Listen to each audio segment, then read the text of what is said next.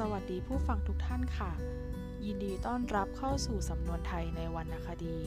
เป็นช่องทางบอกเล่าเรื่องราวของสำนวนไทยที่ปรากฏในวรรณคดี มีทั้งที่มาของสำนวน ความหมายของสำนวน ยกตัวอย่างสถานการณ์ พร้อมทั้งชี้แจงแถลงไขให้กระจ่างแล้วพบกันนะคะ